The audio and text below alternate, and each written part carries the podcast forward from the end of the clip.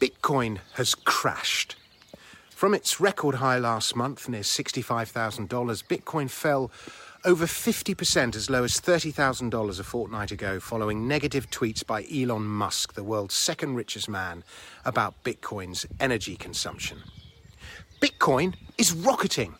Having started the year at $29,000 Bitcoin, which counts among its many investors Tesla supremo Elon Musk, hit $40,000 last week. It's up 40% this year, making it one of the world's best performing assets. Wait a minute, which is it? Is Bitcoin soaring or crashing? And the answer is both. Both narratives are true, though they tell very different stories. Musk may have criticized Bitcoin, but he still owns it. Bitcoin has crashed, but it's still one of the best performing assets in 2021. Which narrative you subscribe to will depend on where you stand in the great Bitcoin divide. The divide spans political ideology. Those who favour free markets and individual responsibility tend to like Bitcoin. Those who favour central planning over individual choice don't. It spans generations. The, the young love it. It's their revenge for being excluded from the housing market. The old are baffled. It even spans the energy divide. Some say Bitcoin is bad for the environment because it consumes a lot of energy. Others will remind you that 75% of Bitcoin energy consumption comes from renewables and that it's ex- actually accelerating the adoption and development of cleaner energy forms. So much of the divide just boils down to those that have tried the tech and those that haven't. Those who use it generally agree that Bitcoin is the future of finance. Those who don't tell you it's a bubble. But again, both are true. It is a bubble, but it's also the future. Bubbles almost always accompany breakthrough technology. See the internet and railways for more details. And so to more pressing matters. What's all the recent noise been about? What is going to happen next? Over the course of the last month or three, Bitcoin has gone up a lot and then come down a lot. Accompanying these movements have been tweets from the world's most attention seeking billionaire, Elon Musk. First, he bought Bitcoin, price go up. Then Tesla, his company, was no longer accepting Bitcoin because fossil fuels price go down. Then it turns out he's meeting with the newly formed and self appointed Bitcoin Mining Council, which has been set up to standardize energy reporting, pursue industry ESG goals, and educate and grow the market price, marketplace. Price go back up again. If it sounds silly, well, that's because it is silly.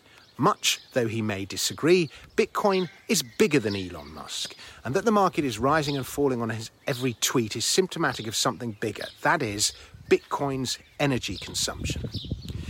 If there is another industry in the world that has its every joule calibrated and then judged, I'd like to know what it is. Do we tot up all the energy consumed by Google searches and then, on the basis of how big or small that figure is, decide whether Google searches are acceptable? Do we tot up the total energy consumed by banks and credit card companies, including the energy consumed by those banks that leave their lights on at night, and then demand a return to papyrus ledgers? Do we tot up the total energy used and or slash wasted by governments in their various endeavours, not to mention the rebuilding costs from the destruction they cause when they get involved in overseas conflict, and then audit them based on that? No is the answer. And yet somehow Bitcoin is subject to these analyses. The bottom line Bitcoin consumes a lot of energy. 75% of that energy is renewable. Bitcoin is accelerating the adoption and development of cheap renewable energies. Much of the energy Bitcoin consumes is in remote parts of the globe, energy that would otherwise not be consumed were it not for Bitcoin. Bitcoin mining is thus bringing trade and industry to remote corners. Bitcoin's environmental footprint is minuscule compared to the energy consumption of legacy finance and the pollution, waste, and damage it causes. Nevertheless, it is an argument that will go on and on, but the environmental arguments risk hurting perception of Bitcoin. They're spreading false narratives. The truth normally outs in the end, but that doesn't mean considerable upheaval before we get to that point. Bitcoin badly needs to demonstrate that these arguments are falsely framed Getting Musk on side will help, but beware self appointed Bitcoin councils. Bitcoin is supposed to be leaderless. The last time a lot of big time Bitcoin players got together and then attempted to speak on behalf of the industry was in 2017, and the result was a civil war that made Brexit look harmonious. So, to the matter we care about more than anything the price. Is Bitcoin going up or down? On this correction, $30,000 has so far proved support as it was back in January. As long as we stay above $30,000, I'm happy.